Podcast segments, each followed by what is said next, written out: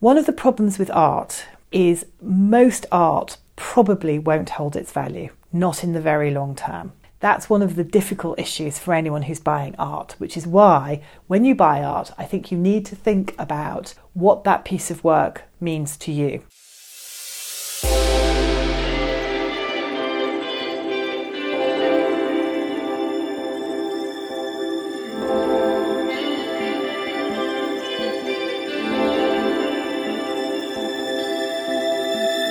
说及创造，听及创造力的交流。欢迎收听波米尔艺术播客，我是蒋璐阳，我是申博良。陆阳你好，博良你好。上周我们又迎来一个全球艺术圈的年度盛事，就是每年一度在瑞士巴塞尔举办的 Art Basel。它的官方中文名称是巴塞尔艺术展，但大家也经常习惯性的把它叫做巴塞尔艺博会，因为它本质上是一个 Art Fair，就是艺术博览会。那 Art Basel 可以说是全球最最重要的艺术博览会之一，每年它的画廊参展阵容和销售的情况都是艺术市场的一个非常重要的风向标。每年它的现场也都是人山人海，非常壮观火爆。陆阳，我知道你上周在 Art Basel 几乎是马不停蹄的跑了。一周，那就先请你和观众朋友们来谈谈你在现场的见闻和感受吧。嗯，好的。呃，首先呢，今年是我自己连续第三届去瑞士巴塞尔艺博会啊。我先说一下跟中国有关的情况吧。我的观察是哈，第一，跟二零一七年我第一次去巴塞尔相比呢，这一届的现场我碰到从中国去的朋友明显要少很多。当然，这有多方面的原因。一方面呢，是因为二零一七年那一届的同期呢，欧洲有包括威尼斯双年展、五年一届的。卡塞尔十年一届的明斯特雕塑展等等大型的艺术活动都集中在那一个暑假，所以来欧洲的人比较多。那么另一方面呢，确实也有画廊和藏家，呃，在我们私下的交流当中，他们也提到了一些担忧，包括对于中国的经济未来他们的一些不确定因素的担忧。呃，那么从巴塞尔现场来讲呢，今年的作品风格，呃，我自己觉得哈，也跟很多朋友聊到，就是跟前两届相比有很多的不同。那么 VIP 第一天的。这个销售报告当中，大家可能也在很多媒体上看到了啊。你比如说几个值得去 highlight 的，像 David Zoner 画廊啊，以两千万美金出售的李希特的一幅作品啊，然后还有高古轩在巴塞尔期间呢，开设了他们的一个新的空间呃，而且呢，这一次高古轩在他们的巴塞尔的主场带的作品里边，还包括了 Jeff Koon 的这个一个巨型的这个雕塑作品。那么这是都是开幕当天头两天的一个很大的。话题。那么同一时间，在巴塞尔的贝耶勒基金会的毕加索展览呢，也是大家讨论很多的一个话题。从我个人的这个参会体会来讲，哈，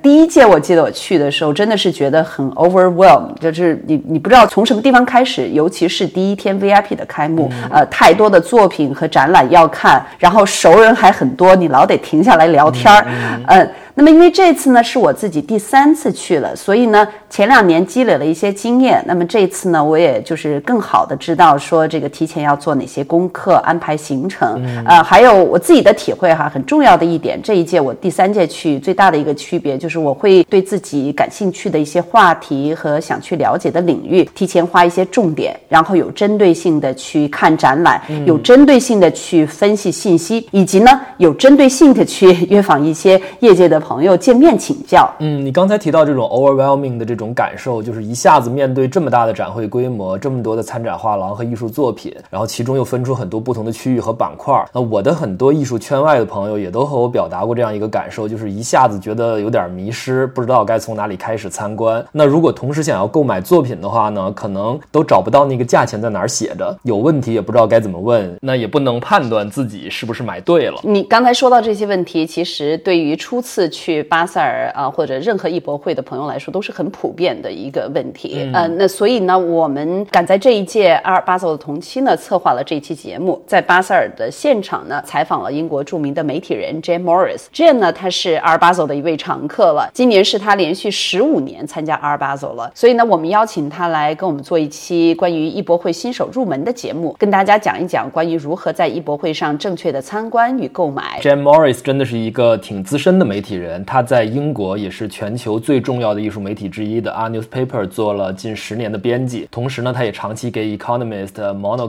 还有《Guardian》、《Independent》这些权威媒体供稿。那同时，我们在英国的好几家播客和电台的艺术文化类节目中，也经常听到他作为嘉宾分享他第一手的观察和见地。对，因为工作的原因，其实我在认识建本人之前呢，已经是经常拜读他的文章了。那个时候我就觉得，从他的文字里边能感觉到他是一个冷静而理性，这个画风很犀利，但是又有他幽默的这样的一个个人风格。去年在伦敦的一个工作晚宴上呢，我们俩刚好挨着坐，我记得三个小时的晚饭，我们俩是越聊越投机，呃，甚至都没怎么吃东西，呃、因为我们有很多共同关注的话题，并且在很多问题上又难得的有共识，所以在那天之后，我们一直说要找个机会好好的聊。聊，因为知道这次他也在巴塞尔，所以呢，我就约他见面，我就跟他讲，咱们要不要干脆一边见面聊一边录音，然后做成我们 podcast 的一期节目吧。于是呢，在我们离开巴塞尔之前，Jane 呢是拎着旅行箱来到我的酒店房间，我们见面录了这期节目。当然，作为非常严谨的媒体人，我们两个都非常认真的做好了功课。我记得见面时候，我们第一件事都是很职业习惯的打开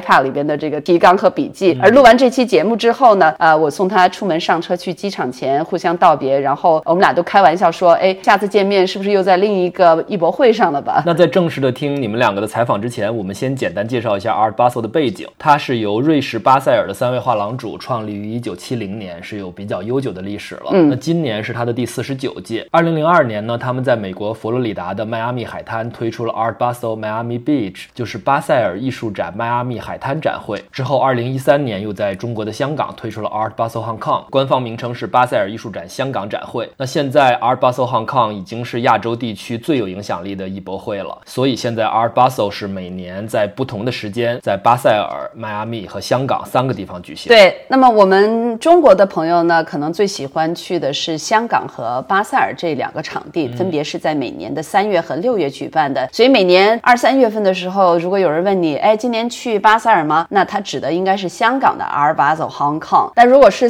到四到六月的时候问你同样的问题，那可能他指的就是应该是瑞士的 Art Basel 了。对对，艺术圈内的朋友来说，这也是经常是一个让人感到很 confusing 的问题。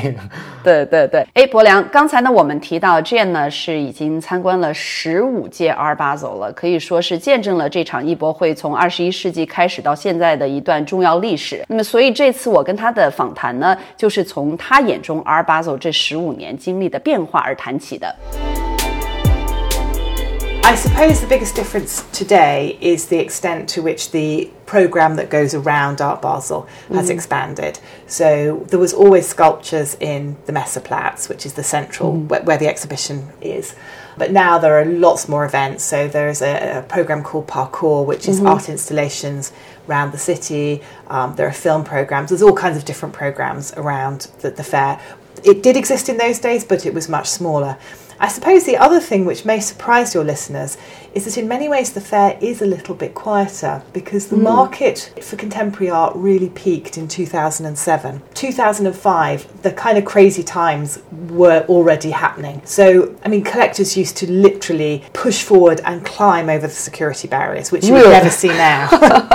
So it's become a bit more measured. Mm-hmm. People uh, think more carefully, I think, about what they're going to buy. Mm-hmm. It's a solid market, but it's much slower. It doesn't have that kind of crazy, and, and, and there's less film stars. I mean, the place used to be swamped with film stars, and we would be reporting how many private jets were, Oh. were landing. Mm. Now, to some extent, the organisers like to play that down a bit more. They want this to be seen as a serious event and not so much a celebrity event. 嗯，陆阳，我们前面也说到这个规模的问题，就是 Art Basel 应该是全世界规模最大的艺博会了。比如说今年这一届就有来自三十四个国家的二百九十家画廊参展，那带来超过四千位艺术家的作品。艺博会的公众开放日只有上周四到周日这四天的时间。那如果你有 VIP 卡的话，也只能是提前在周二、周三，比一般的公众多了两天参观的时间。那再加上艺博会的一些周边活动，还有同期巴塞尔的美术馆和画廊的一些展览开幕和其他的活动，时间。间还是非常紧张的。对，前面我也提到了，我是二零一七年第一次去 Art Basel 的，然后呃，现在我都记得当时第一天 VIP opening 的时候，整个就觉得特别 overwhelming。那么所以呢，这一次呢，呃，我前面也提到我做了功课，然后有了更多的经验，但是一周逛下来，还是觉得体力和脑力的消耗都很大，所以现在回到家都需要好好的补一补。那么我在采访 Jane 的时候，也特别请他分享了作为一位资深巴塞尔的参观者，他的参观方式和参观路线是怎样思考和设计的。我们来听一下。I think there are nearly 300 galleries, 290 galleries are showing. There's work by about 4,000 artists on show here. I think my first impression in 2005, I thought it was very, very exciting. It was incredibly exciting to see really, really top modern works downstairs and then upstairs, very exciting work by contemporary artists that, you know, it would take you months to fly around the world to see all this work. But I was also very overwhelmed by it. And to some extent, I still am. I suppose you need to think about what kind of approach works for you mm. going around a fair like this. I tend to take a very systematic approach, which is going to be slow. So I allow basically a day to do each floor. A whole day for day for, for the downstairs, whole day for upstairs, and then half a day to do Art Unlimited. And that's before you see any of the projects, uh, any of the other museum shows. Mm-hmm. I wouldn't suggest for a beginner visitor that that is necessarily the right way to mm-hmm. do it. I think right. it depends on your personality. Mm-hmm. But I do tend to work systematically, going along the aisles, and I try and read read as many of the labels as mm-hmm. I can, and I take photographs, um, and I try and talk to the dealers on the stand when I see something that mm-hmm. I think mm-hmm. is interesting. 陆阳，我觉得 Jane 这种逛艺博会的方式真的是好累啊！这是一种艺术专业观察者的方式。其实我自己的方式就简单的多，我都是在 VIP 的头一天迅速的逛完一遍，然后这样在头脑里面就对它的格局有一个基本的把握，然后第二天再选择其中我觉得值得细看的展位，慢慢的去逛。博良，你提到的这个艺博会的 VIP 卡呢，很多朋友也都想知道怎么样才会得到这张 VIP 卡，这张 VIP 卡该怎么用？那如果我没有这张卡，是不是我的参观体验就比别人差了，所以呢，我也问了 Jane 这些问题，请他跟我们分享一下 VIP Day 和非 VIP Day 的不同逛法。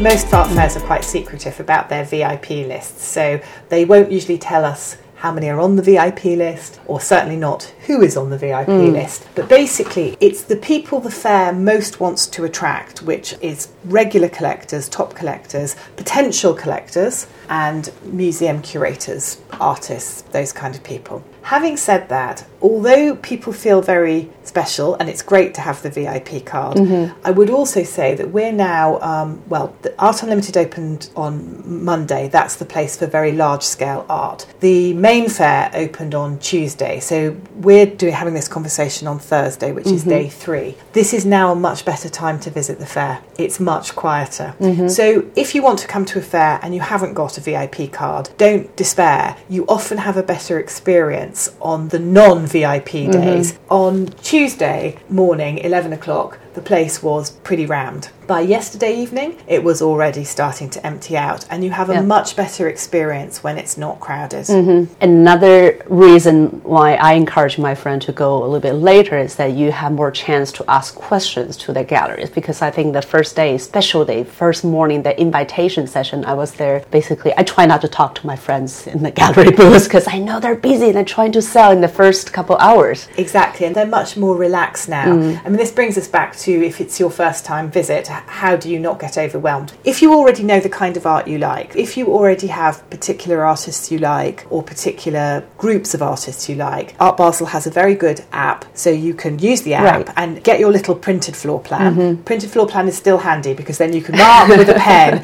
where the artists are that you want to yeah. see. So if you already know what you're looking mm-hmm. for, that's one way to do it. You can do my systematic approach. That's a very, very thorough approach. It takes a long time, but it does mean that you will get to see a huge amount of art. Mm-hmm. I would suggest that that's more for the hardcore aficionado. Mm-hmm. Uh, art students probably do the same thing as well Right. because they want to see as much as they can. Mm. Otherwise, you can literally just, again, good reason to come when it's a bit quieter, just walk around. If something catches your eye, mm-hmm. go and have a look at it and ask the gallery about it, and they'll be more than happy to speak to you, particularly when it's got a little quieter. 陆阳，刚才 Jane 说了好几次，在艺博会上你要 talk to the galleries。那可能特别多刚刚起步的朋友觉得最困难、最尴尬的就是这个环节。那我怎么样在艺博会的展位上和画廊的工作人员交谈呢？我该谈点什么呢？我该问什么样的问题才不显得非常外行呢？那如果我不是一个有非常有实力的藏家，那他们愿意花时间和我说话吗？对，还有一些朋友也经常会问我的问题是：如果我想买作品，这些作品的价钱在哪里写着？那需要去找画廊的工作人员来了解和询问。呃，所以接下来呢，我跟 Jane 就聊到了怎样在艺博会跟画廊的工作人员交谈，以及怎么跟他们询问作品的价格。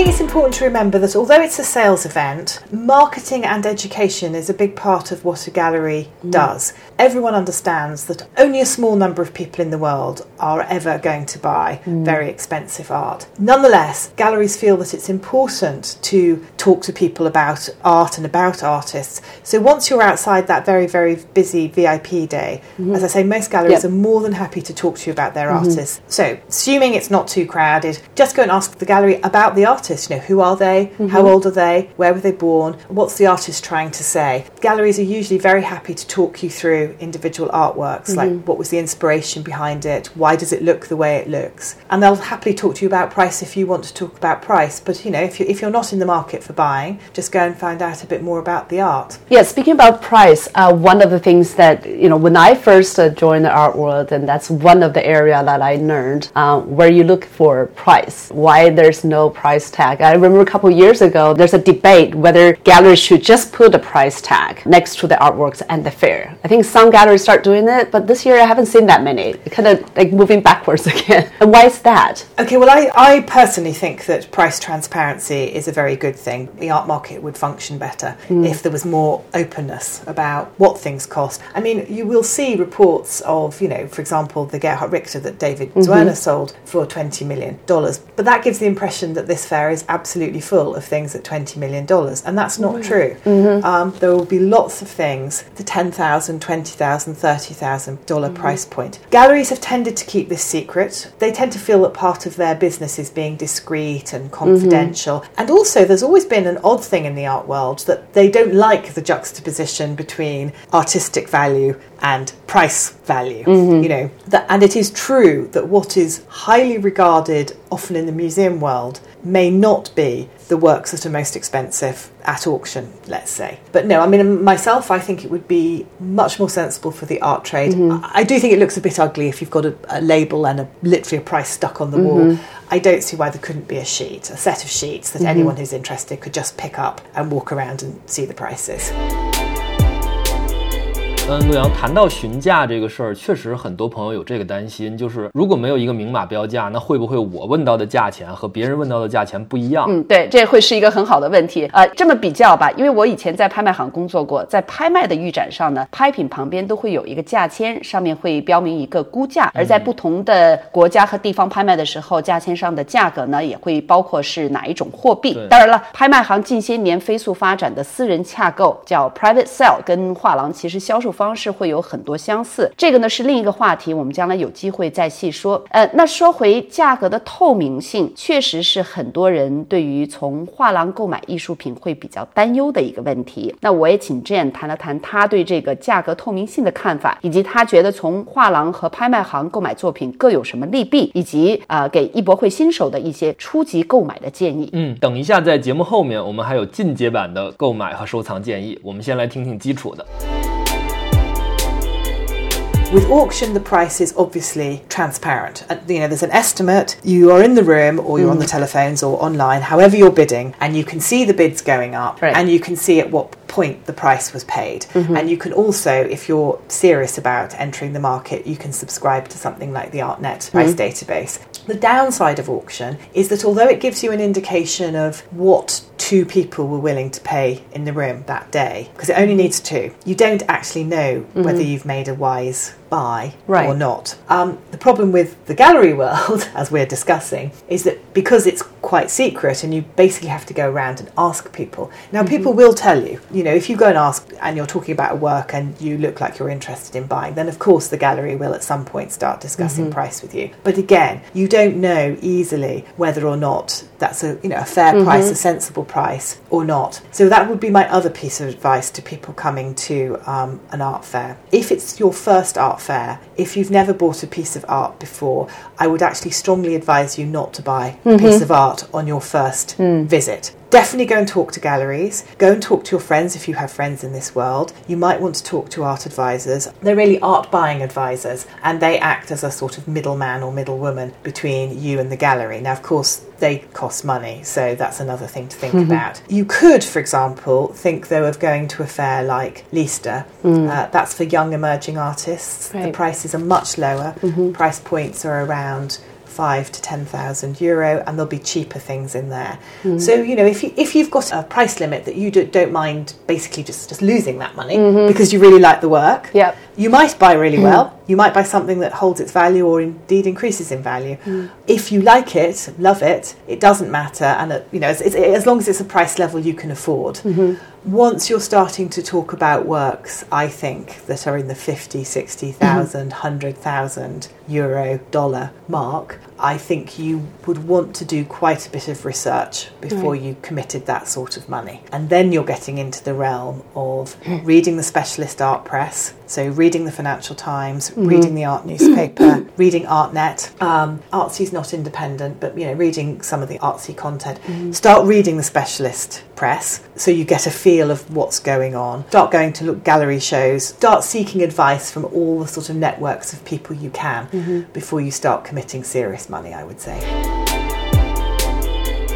陆阳，Jane 刚才说到，如果你决定要花一笔可观的价钱去收藏一件作品，那之前要做那么多的准备工作。我觉得这些准备工作里面，对大部分艺术圈外的朋友来说，最难的就是建立在艺术圈的 network。其实对各行各业来说，network 都是一个最需要时间、最需要走心的环节。对，同样的还是那几个问题嗯、我该从哪里开始我的准备工作？我该去接触什么样的专家人士？我该和他聊什么？提什么样的问题？该跟他们建立怎样的一种关系？那么他们作为专家能在哪些方面帮助到我？呃，Jane 对于这些问题呢，给出了非常实用的建议。我们来听听他怎么说的。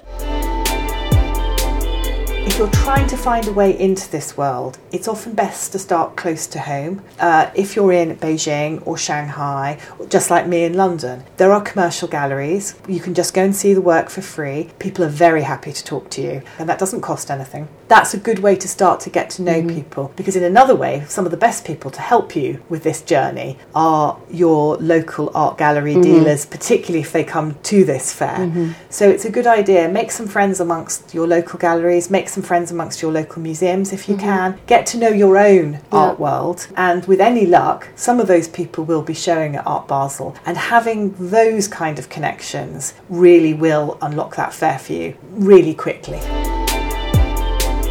Jane 刚才给我们一些社交层面非常有效的建议，但是同时关于艺术的自我学习和自我修养，那也是非常重要的。对，因为个人的知识积累以及你的修养，直接决定了你和别人谈什么，你的品味、你的观点会不会给对方留下深刻的印象，让人觉得不同凡响。嗯，那提升自己的艺术知识的一个最有效的方式呢，就是多听波米尔艺术播客。对，这是非常重要的。呃那我是稍微活跃一下气氛了。那阅读也是特别重要的方式，无论是 Jane 刚才推荐的那几家艺术新闻类的国际媒体，还有像 Art Forum、Art Review、Phrase 这些更偏向艺术评论类的国际媒体，还有就是各样的艺术书籍和画册。那此外呢，到世界各地参观美术馆、画廊，各样的展览也是非常重要的。对我和 Jane 呢也特别的聊到这个自我学习和提高的过程，这是一个逐渐建立自己的学习探索方向以及审美体系，呃，其实也是一个非常令人兴奋的自我发现和自我觉醒的过程。这是很多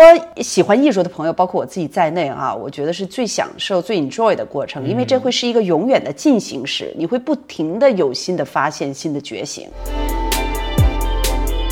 Problem, I suppose, I think Nicholas Serota put it very well. He was the director of the Tate for many years and transformed the Tate from this small, rather parochial gallery in London into mm. this kind of enormous international behemoth that it's become. And he used to say that the art world was an elite world, but not in the sense that it should be an elite, rich, snooty, exclusive mm. world. That it was a world that was tricky because to really get a lot from it, you need to go and see a lot and read a lot. Mm. And that means that your first experiences can be a little bit, you can feel a bit sort of overwhelmed by mm-hmm. it and a mm-hmm. bit fish out of water. If you can stick with it, so again, I would say, you know, if people listening to this go to an art fair, you can just start by looking at some things and thinking, oh, I like that. I like two or three artists, mm-hmm. and vow that when you've left the art fair, you're going to read some articles about them and find out a bit more about where they come from. Mm-hmm. You quite often then find that they're part of a group or there's some mm-hmm. other artists working in the same way, mm-hmm. and you read up a bit more on those, mm-hmm. and you look online and you can see things on Instagram, and you start to get a sense. And then this world starts to feel less like you're adrift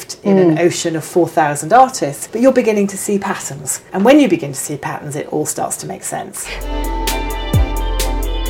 咱们说到不同层次的艺术体验，那 Art Basel 也包含一些特别的单元，比如说 Art Unlimited、包括还有电影单元。这些作品也都是参展画廊提供的，但是呈现方式完全不同于传统的艺博会展位。对，特别是 Art Unlimited 这个单元，呃，今年就我的观察呢，哈，主办方在作品的选择上，我周围的人普遍的反应是觉得更有趣。那么这个单元的作品通常都是很大体积的，大家可以在巴塞尔的网站或者他们的 App 上查看一下照片和介绍。呃，这些呢，有些是单件的体积很大的作品，而有些呢是在一个展览房间里边，包括了一个艺术家的多件作品。那么很多第一次来 Art Basel 的朋友走到 Unlimited 这个单元的时候，就会问我说：“哎，这部分它只是展览，是不卖的，对吧？”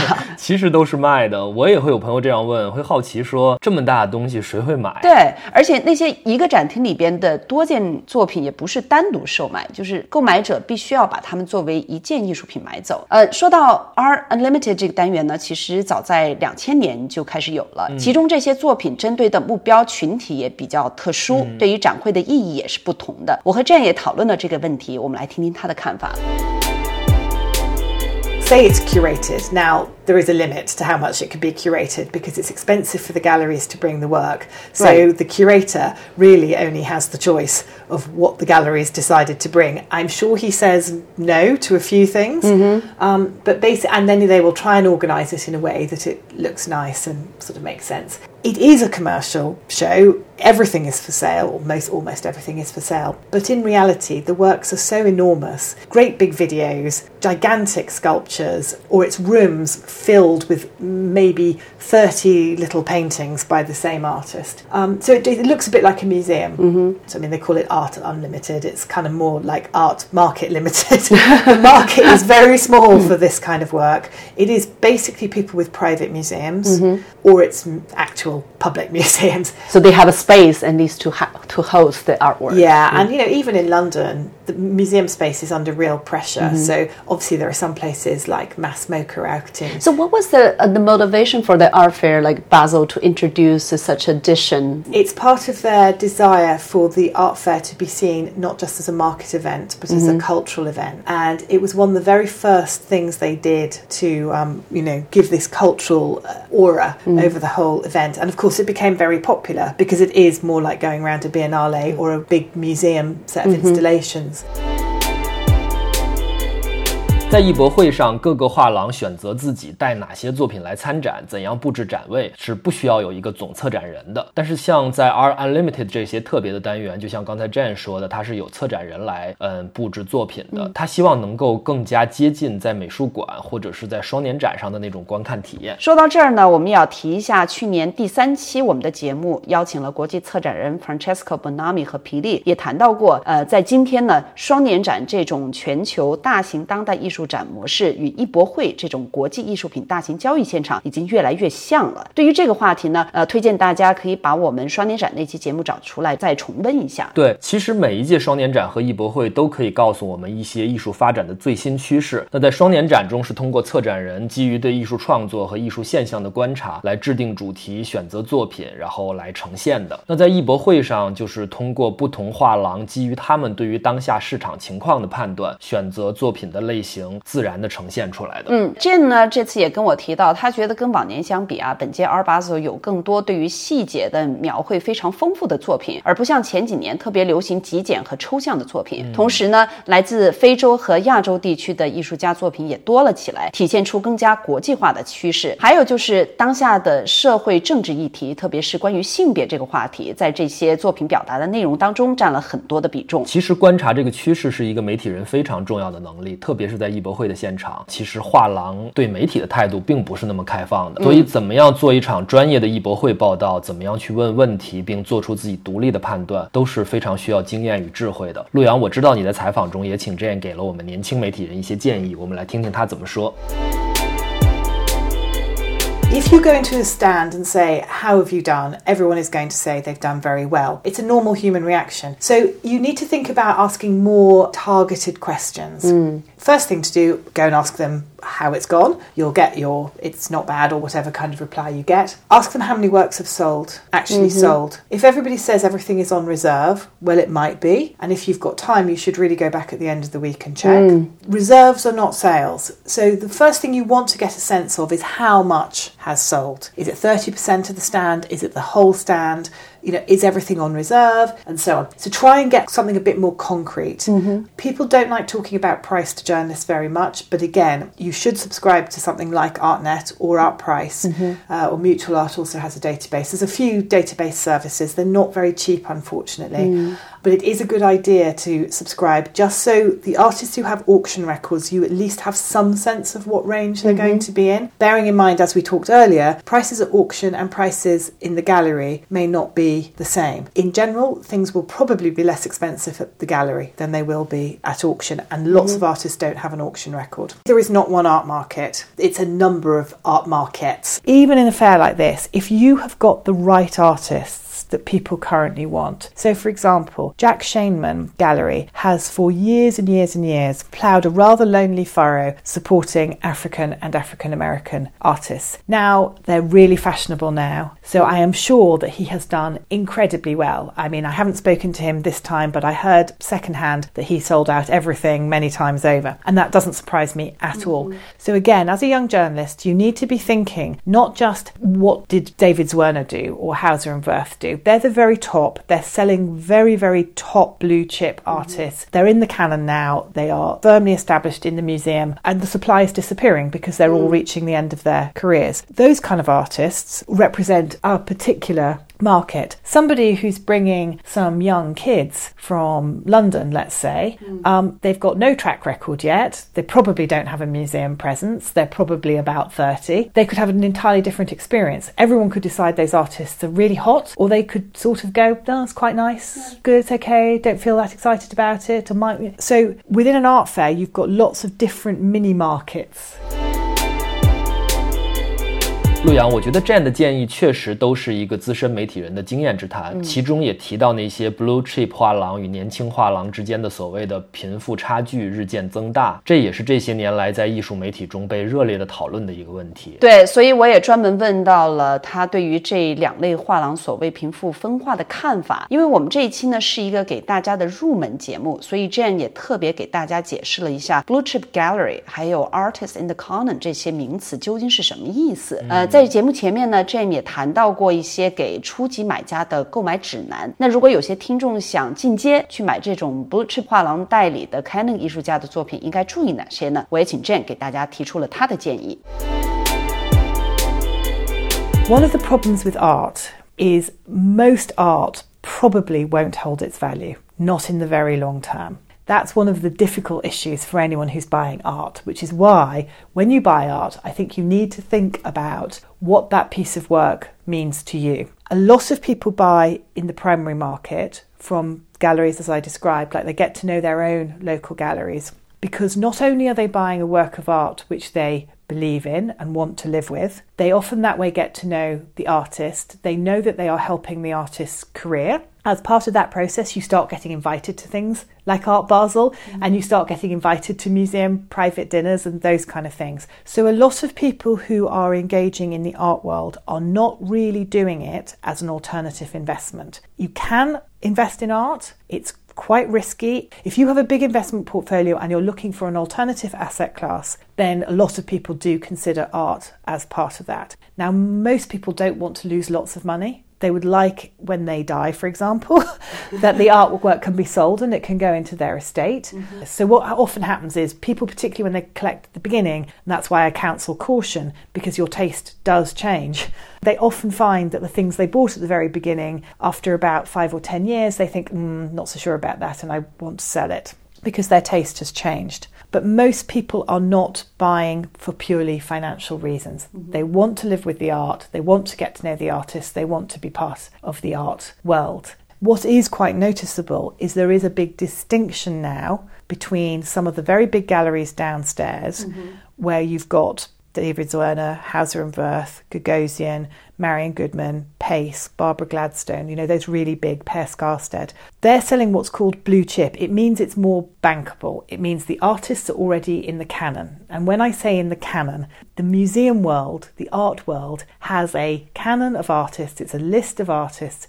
who are considered to be very important in art history. And the idea is that once you enter the canon, big time, you're very unlikely to fall out of it. So, Jeff Koons may currently look unfashionable, but it is very hard to imagine anyone writing a history of 20th century art that doesn't include Jeff Koons mm-hmm. as a crucial person from the 1980s and 1990s. Now, it doesn't matter that 20 or 30 years on, that work feels a bit old fashioned, it'll come back into fashion. Mm-hmm. So, if you want to buy a Jeff Koons, mm-hmm. the question really is are you buying a good one? And are you paying a sensible price for it? This work is very expensive, so this is where art advisors really do become a very valuable tool for a, a, not so experienced buyer. But even a very experienced buyer would do quite a lot of research and make a decision. It's a bit like buying a piece of property in Mayfair in mm. London. You will only lose money if you pay too much at the time you buy it. If you pay for a sensible price, property in Mayfair is always going to go up. Mm. That's the idea of the blue chip and the canon. A lot of discussions this week have been around the fact that the blue chip galleries, the canon galleries, the ones that appeal to investors and appeal to very status conscious high end buyers, if you're building an important collection, you probably almost certainly want to work by Georg Baselitz in it, or you want a Richter, or you want a Jeff Koons. So those galleries seem to be doing very well and the general consensus is, is that they have sold a great deal of work. The rest of the discussion is about all the other galleries I've been talking about, the ones who might be representing the 30 somethings from Shanghai or the 30 somethings from Berlin. The contemporary art of today, how are they doing? And I think that's been the big discussion of the week. I think, in fact, at Basel they have done quite well. If, if you don't do well here, mm-hmm. it really is difficult. But there is a big gulf now between the very top in the art world and everybody underneath. Mm-hmm. We're definitely seeing a big sort of divide between the artists at the very top. I mean, it's a group of about 25 artists mm-hmm. at the very top and everyone else. Mm. Gagosian, Zwirner, Pace, Hauser, and Wirth, they represent a good chunk of these yeah. t- very top 25 mm. artists, uh, plus some people who are just underneath, who are, you know, very near the top. Right. So they are becoming richer and wealthier. I mean, mm-hmm. while we were here, we heard that Gagosian is opening yeah. another gallery here, not a very big one, but opening another gallery here. Hauser and Wirth continues to expand. Those galleries are doing incredibly mm-hmm. well. Everybody else, I think, since the financial crash of 2008, mm-hmm. it's been difficult for everyone. 嗯，刚才说到后面有点沉重，那我们这期节目最后就来聊一个稍微轻松一点的话题吧。好，大家都知道，资深媒体人也往往是旅行达人，因为去的地方多嘛，对各地的吃住旅行的 tips 都是非常在行的。比如陆阳，你上周后不断的强调那个瑞士香肠，已经成了大家去阿尔巴索必吃的一个呃一个传统。是的，所以在采访的最后，我也请见这位阿尔巴索的常客啊，为我们推荐了他最喜欢的巴。巴塞尔的美食。当然，在阿尔巴索，问题还不只是吃，穿什么鞋、带什么样的装备都是有讲究的。看你在阿尔巴索穿什么、带什么，其实呃，这个行家哈就能判断你是老手还是新手。那么关于这一点呢，Jane 也向我们传授了他的经验。Okay, so because it's radio, you couldn't see my face kind of, kind of rolling my eyes because, of course, one of the big problems with Basel is that it is very expensive. Um, is. The restaurants are very expensive, the hotels are very expensive, and it's quite a sort of staid and traditional place, isn't it? Yeah. Now, I have to admit, I do love traditional Swiss food, and you're absolutely right that one of the most traditional things is rosti, which is a kind of grated fried potato. Mm-hmm. Rosti with Wurst, which is sausages, sitting on top of it. There's a restaurant called Zur Harmonie, and Harmony H A R M O N I E. It's just north of the very traditional Marktplatz, which is the very mm-hmm. old, very traditional centre of Basel. And that really, I think, is one of the best places to get traditional Swiss food. And the art newspaper team always used to sit there and dither between the rosti with the five little Wurst little sausages on it, uh-huh. or the rosti with the five little sausages and a big poached egg and some poached spinach. I mean, you can't move after you've eaten it, but it is delicious. In the end of the day, especially the first two days, I feel like that's exactly the meal I will need. It just feels so exhausted. Another kind of tradition here is like you definitely need to prepare a good pair of sneakers. Oh, under no circumstances wear smart high heeled shoes. In fact, the only people who are ever seen dressed like that are people on the gallery stands, and the women will all privately tell you that it's absolute torture, some of them standing there in their very smart high heeled shoes. It is an absolute sign that you are an art fair or biennale beginner. All the collectors will be wearing the sturdiest, most padded pair of sneakers you can find. Yeah, this is just something I was thinking about yesterday when I saw a woman dressed very fancy and with a high heel yesterday. And That's a dead giveaway that you're a newbie.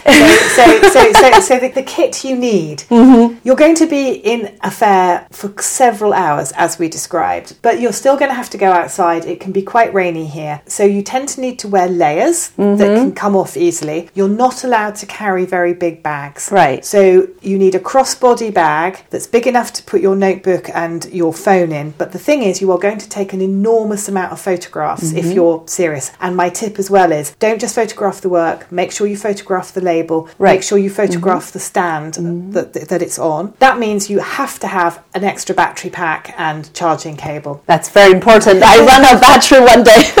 So the absolute signs of the hardcore buyers and, mm. and the journalists and the art advisors, all the people who are seriously here and might be buying or might be advising people to buy or be writing about what's going on, we all have this pretty much identical kit, men and women, crossbody bag that you can fit that iPhone and charger into, big enough to put your thin layer cardigan into, mm-hmm. and your sneakers. 希望我们这期节目起到了艺博会新手入门攻略的作用，大家下次逛艺博会的时候可以不再担心自己表现得像个新手。那我们这期节目就到这里。嗯，如果大家觉得意犹未尽，我们还请 Jane 也推荐了一些艺术圈的入门书籍，放在我们节目介绍文字的资料链接部分。欢迎大家访问我们的网站 www.boomhere.fm、FT 中文网 Boomhere 收听频道以及 iTunes Store 和喜马拉雅 FM 查看。那我们下期节目再说。我们下期再听。